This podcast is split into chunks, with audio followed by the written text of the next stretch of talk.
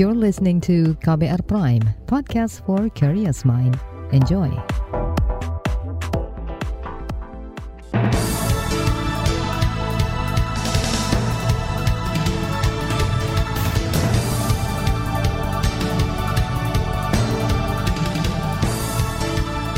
Selamat pagi saudara, senang sekali kami bisa menjumpai Anda kembali melalui program Buletin Pagi edisi Kamis 31 Maret 2022. Bersama saya, Naomi Liandra. Sejumlah informasi pilihan telah kami siapkan, di antaranya ajakan urun dana pembangunan ibu kota negara tuai kritik. Presiden Jokowi tanggapi wacana jabatan tiga periode. Depok, kota paling intoleran di Indonesia. Inilah Buletin Pagi selengkapnya. Terbaru di Buletin Pagi. Saudara, Kepala Otorita Ibu Kota Negara IKN Nusantara Bambang Susantono belakangan menjadi buah bibir. Ini terkait pernyataannya yang mengajak masyarakat ikut turun ikut urun dana atau patungan untuk pembangunan IKN. Dalam bisnis, skema itu sering disebut dengan crowdfunding. Nah ini tentu saja membutuhkan uh, support pembiayaan dari berbagai elemen masyarakat. Kalau kita lihat undang-undangnya kan ada uh, dana yang didapat dari pemerintah melalui APBN, APBD, ataupun uh, KPBU, uh, kerjasama pemerintah badan usaha, dan juga dari masyarakat sendiri. Masyarakat juga bisa um, urun rembuk gitu, gitu ya. Dan juga uh, dalam skala-skala tertentu mereka bisa uh, ikut serta di dalam pembangunan berbagai macam fasilitas di lapangan. Itu tadi Kepala Otorita IKN Nusantara Bambang Susantono. Sejumlah pihak memandang pemerintah kewalahan mencari dana pembangunan IKN sehingga harus melibatkan masyarakat. Namun hal itu dibantah juri bicara Otorita IKN Sidik Pramono. Kata dia, urun dana bukanlah skema utama pembiayaan IKN, melainkan dari investasi. Jikapun opsi patungan digunakan, maka sifatnya hanya sukarela. Dugaan kekurangan dana IKN ini bukan pertama kali muncul. Sebelumnya SoftBank, salah satu investor besar, mundur dari pembangunan ibu kota. Hal itu membuat Indonesia kehilangan sumber dana sebesar 100 miliar dolar Amerika atau setara dengan 1,4 kuadriliun rupiah. Belakangan juga tersiar kabar dua konsorsium lain berniat mundur dalam mega proyek tersebut. Penolakan skema urun dana pembangunan IKN datang dari Wakil Gubernur Kalimantan Hadi Mulyadi.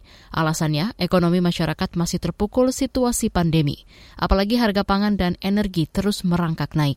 Namun ia mendukung jika yang dimaksud masyarakat adalah pengusaha tambang dan pertanian. Setahu saya dulu pusat yang membiayai. Mungkin kalau ada yang kurang-kurang ya eh, tetap urusan pusat lah. Masyarakat kan sudah terbatas dananya. Bukan masyarakat yang dimaksud itu para pengusaha besar kan. Kalau masyarakat Kaltim ya tidak mungkin lah membiayai dan besar itu. Kan kini banyak perusahaan besar. Iya, PKP 2B aja 30 kan. Perusahaan-perusahaan besar itu yang kita harap untuk membantu ikat. Yang dimaksud masyarakat ini pengusaha kira-kira lah, bukan masyarakat kecil ya. Wakil Gubernur Kalimantan Timur Hadi Mulyadi meminta pemerintah pusat mencari solusi pembiayaan IKN. Kata dia, peran pemerintah daerah hanya sebatas membantu pelaksanaan mega proyek itu. Kalangan oposisi di parlemen angkat suara terkait urun dana IKN. Juri bicara Partai Demokrat Herzaki Mahendra Putra menuding pemerintah tak punya rencana jelas dan matang untuk membangun IKN. Imbasnya beban pembiayaan dialihkan ke masyarakat bukan kemudian pada saat mulai sudah diputuskan oleh undang-undang gitu dari ketok palunya bahwa ini akan dilaksanakan kemudian seakan seperti kebingungan dan baru memunculkan ide-ide yang bahkan ini bukan off the box tapi ini jelas-jelas menyalahi bagi kami ini tidak pas dan tidak patut gitu bagaimana suatu proyek yang sangat presisius proyek sangat penting seperti ibu kota negara, tetapi kemudian malah berupaya mendapatkan dana dari masyarakat untuk membangunnya. Ini kan menjadi pertanyaan besar. Juru bicara Partai Demokrat Herzaki menambahkan, fraksinya telah memberi catatan saat Undang-Undang IKN diketok di parlemen. Dua di antaranya terkait masalah sumber pendanaan serta akuntabilitas dan transparansi penggunaannya. Sementara itu, ekonom Indef Tauhid Ahmad berpendapat skema urun dana sulit diterapkan untuk proyek jangka panjang seperti IKN. Ia pesimistis pemerintah bisa mendapat banyak pemasukan dari skema tersebut kalau yang model-model sosial sekarang ini kan uh, jumlahnya nggak signifikan begitu. Artinya ya nggak kebutuhan IKN itu kan triliunan ya, besar sekali kan ya. Kalau kita belajar dari Belanda tetap pada akhirnya pemerintah harus menawarkan uh, crowdfunding itu dari masyarakat berapapun jumlahnya ada platform platform itu nanti dikelola oleh pemerintah dan pasti ada tidak ada yang kalau sifatnya uh, sosial itu menghasilkan dana terkumpul yang cukup banyak relatif kecil. Ekonom Indef Tauhid Ahmad juga berpandangan kecil peluang investor besar masuk di proyek IKN, sebab IKN hanya bakal jadi pusat administrasi pemerintahan dengan jumlah penduduk terbatas. Ini tidak menarik dari sisi bisnis karena biasanya investor besar mengincar daerah yang ramai penduduk. Berinvestasi di sektor pendidikan, jasa kesehatan, dan pusat perbelanjaan dinilai lebih menguntungkan. Saudara, Presiden Jokowi tanggapi isu tiga periode. Informasi selengkapnya sesaat lagi. Tetaplah di Buletin Pagi KBR. You're listening to KBR Pride, podcast for curious mind. Enjoy!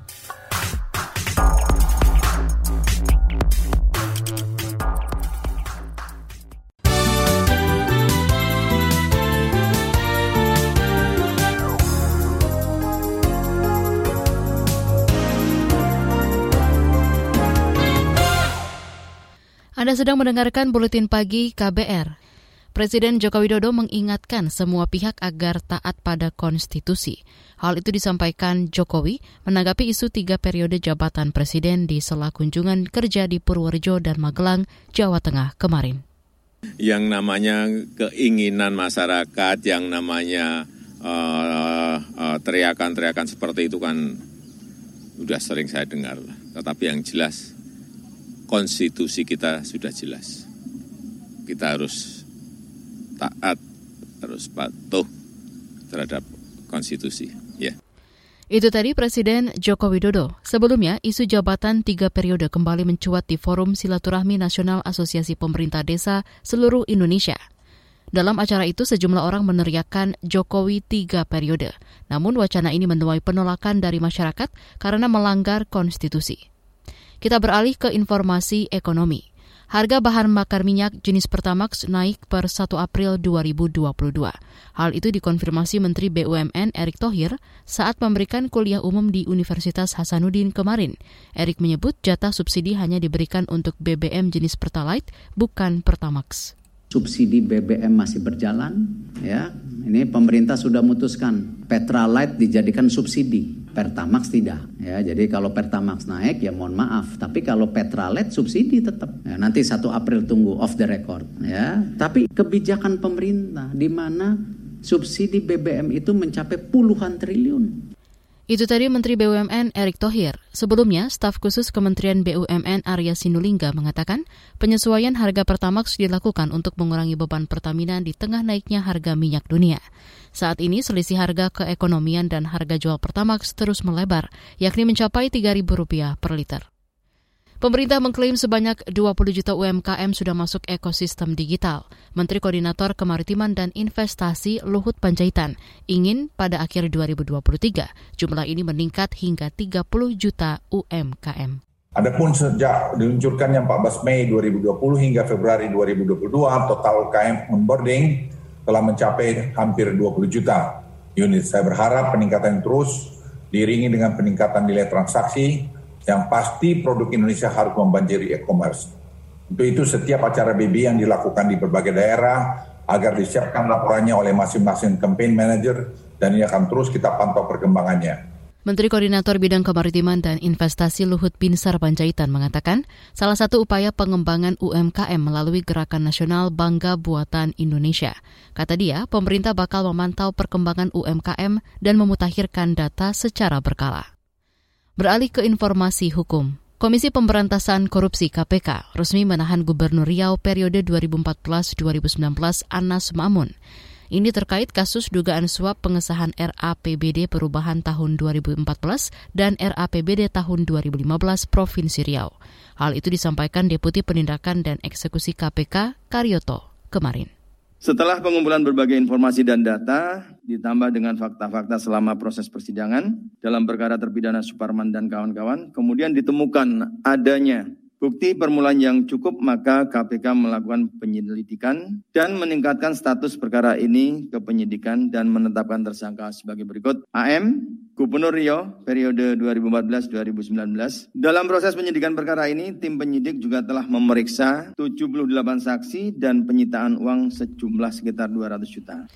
Anas dikenakan pasal berlapis Undang-Undang Pemberantasan Tindak Pidana Korupsi. Sebelumnya, Anas juga sempat menjalani hukuman penjara selama enam tahun dan denda 200 juta subsider dua bulan terkait korupsi alih fungsi lahan kelapa sawit. Ia kemudian mendapat gerasi dan bebas pada 2020 dengan pertimbangan berkelakuan baik dan memburuknya kondisi kesehatan.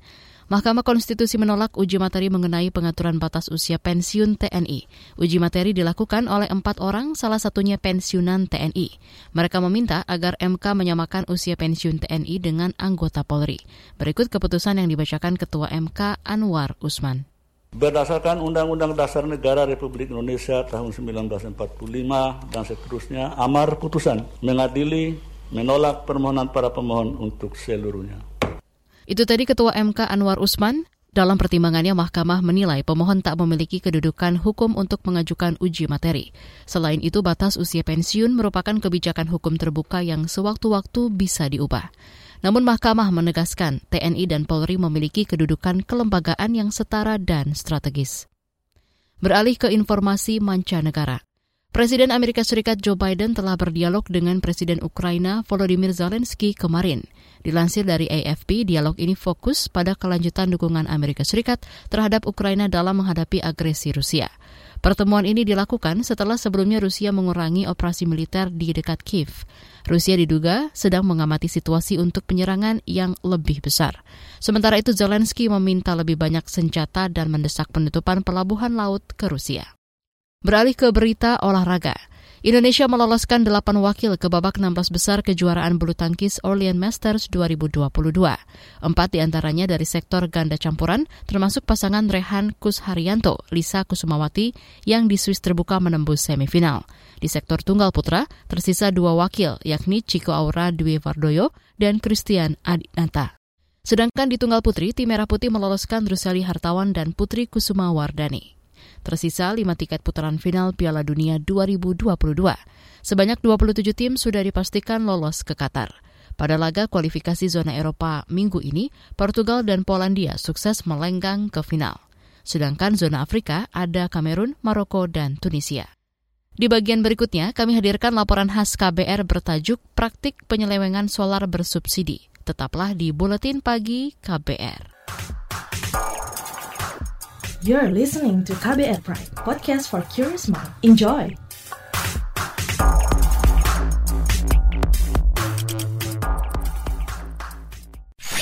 Commercial break. Commercial break. Anda sering gelisah, tidak bisa tidur nyenyak, selalu merasa ada yang merasuki pikiran Anda. Ini bukan iklan horor atau cerita seram. Tapi kalau Anda mengalami hal seperti itu, Anda pasti ketinggalan berita terupdate yang lagi ramai diperbincangkan. Gak mau kan dibilang ketinggalan berita?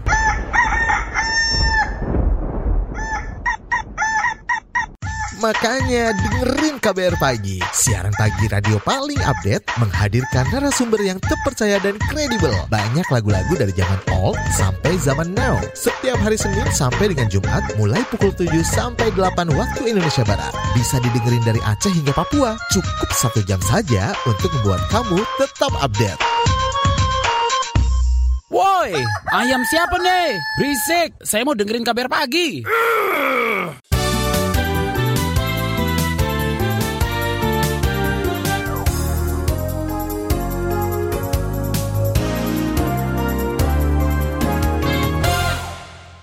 Anda masih bersama kami di Buletin Pagi KBR. Solar bersubsidi makin sulit ditemui di SPBU. Kondisi ini sudah berlangsung beberapa pekan dan makin menyusahkan para pengemudi angkutan truk dan logistik hingga nelayan. Diduga terjadi penyelewengan solar bersubsidi hingga ratusan ton. Apa penyebabnya? Berikut laporan khas KBR dibacakan Aika. Kiat Maja Lukman mengeluh karena berkali-kali mendapati SPBU kehabisan solar bersubsidi. Pengusaha angkutan truk dan logistik ini mengatakan kelangkaan solar terjadi sejak awal Maret dan hampir di seluruh Indonesia.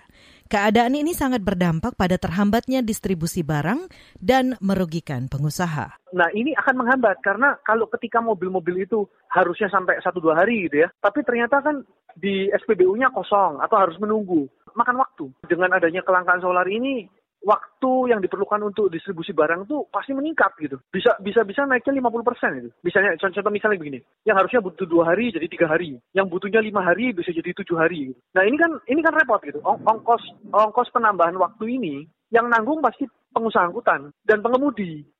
Itu tadi Kiatmaja Lukman, Ketua Umum Organisasi Keamanan dan Keselamatan Indonesia, sebuah perkumpulan perusahaan angkutan truk dan logistik.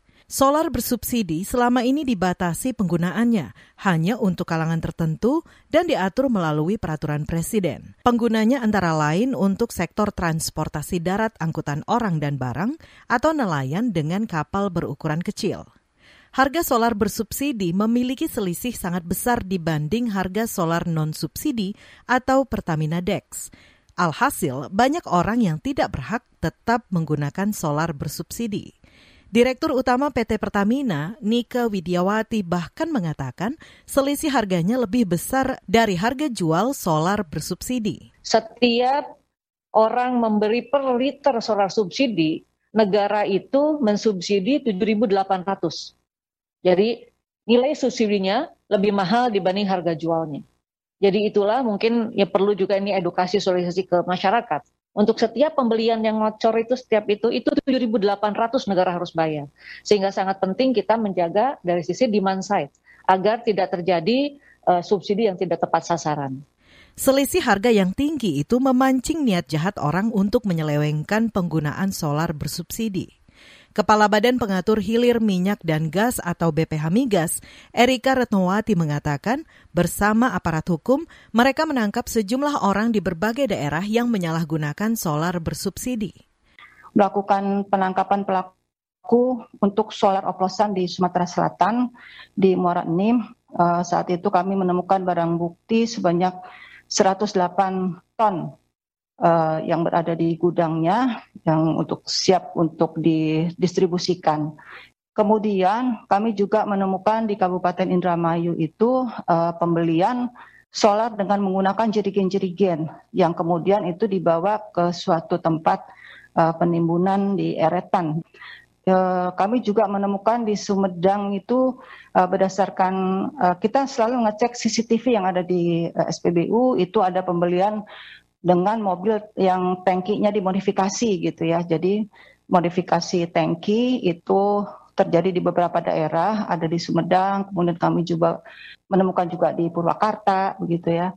Jika disparitas harga solar bersubsidi yang begitu besar tidak disertai dengan pengawasan pada pembeli, maka dikhawatirkan kasus penyalahgunaan akan terus berlanjut.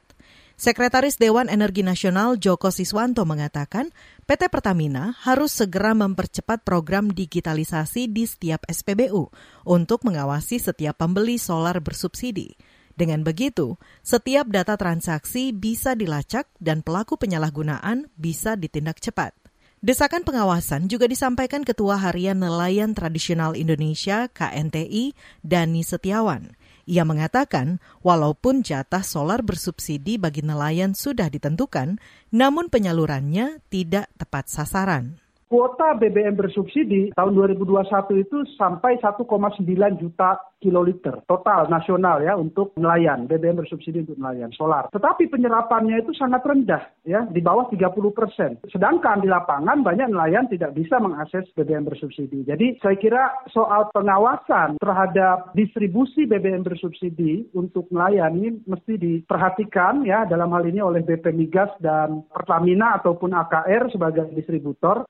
Ketua Harian Nelayan Tradisional KNTI Dani Setiawan meminta pemerintah melibatkan nelayan sebagai salah satu unsur pengawas penyaluran subsidi di lapangan. Menurutnya, banyak stasiun pengisian bahan bakar untuk nelayan SPBUN yang membiarkan solar bersubsidi dinikmati kelompok masyarakat yang tidak berhak. Laporan ini disusun Agus Lukman. Saya Aika Renata. Informasi dari berbagai daerah akan hadir usai jeda. Tetaplah bersama Buletin Pagi KBR. You're listening to KBR Pride, podcast for curious mind. Enjoy!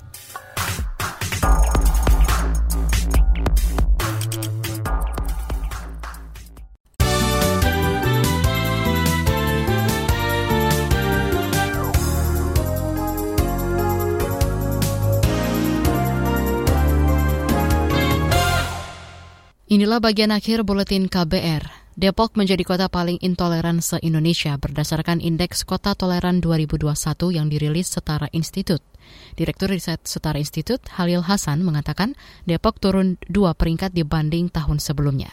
Kini posisinya di bawah Pariaman, Sumatera Barat, Cilegon, dan Banda Aceh.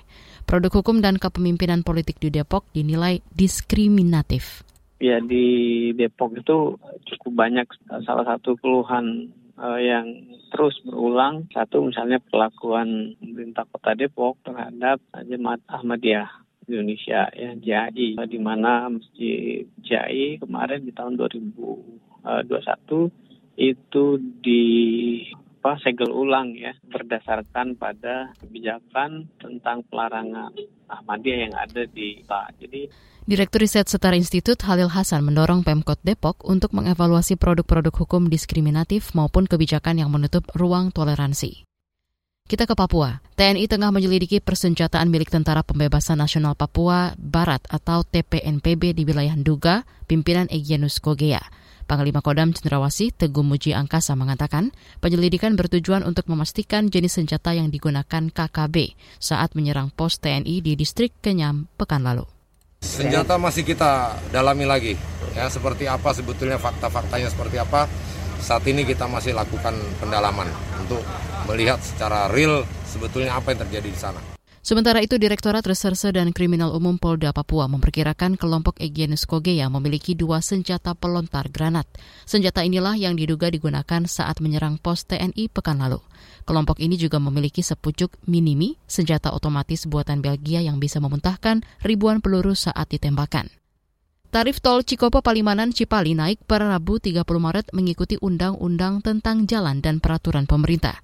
Direktur Operasional Astra Tol Cipali Agung Prasetyo mengatakan kenaikan meliputi semua jenis angkutan golongan 1 hingga 5. Uh, eh, untuk kenaikan tarif baru ini, uh, golongan 1 nanti akan menjadi 119.000, golongan 2 dan 3 akan menjadi 196.000, dan golongan 4 dan 5 menjadi 246 ribu.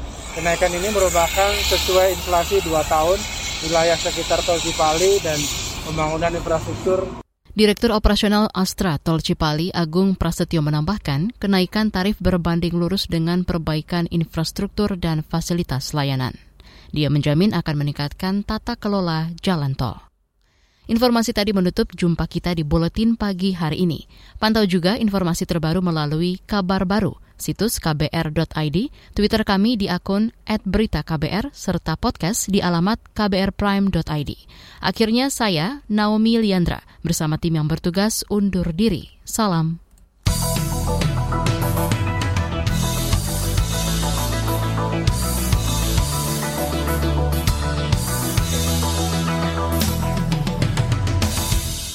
KBR Prime, cara asik mendengar berita. KBR Prime, podcast for curious mind.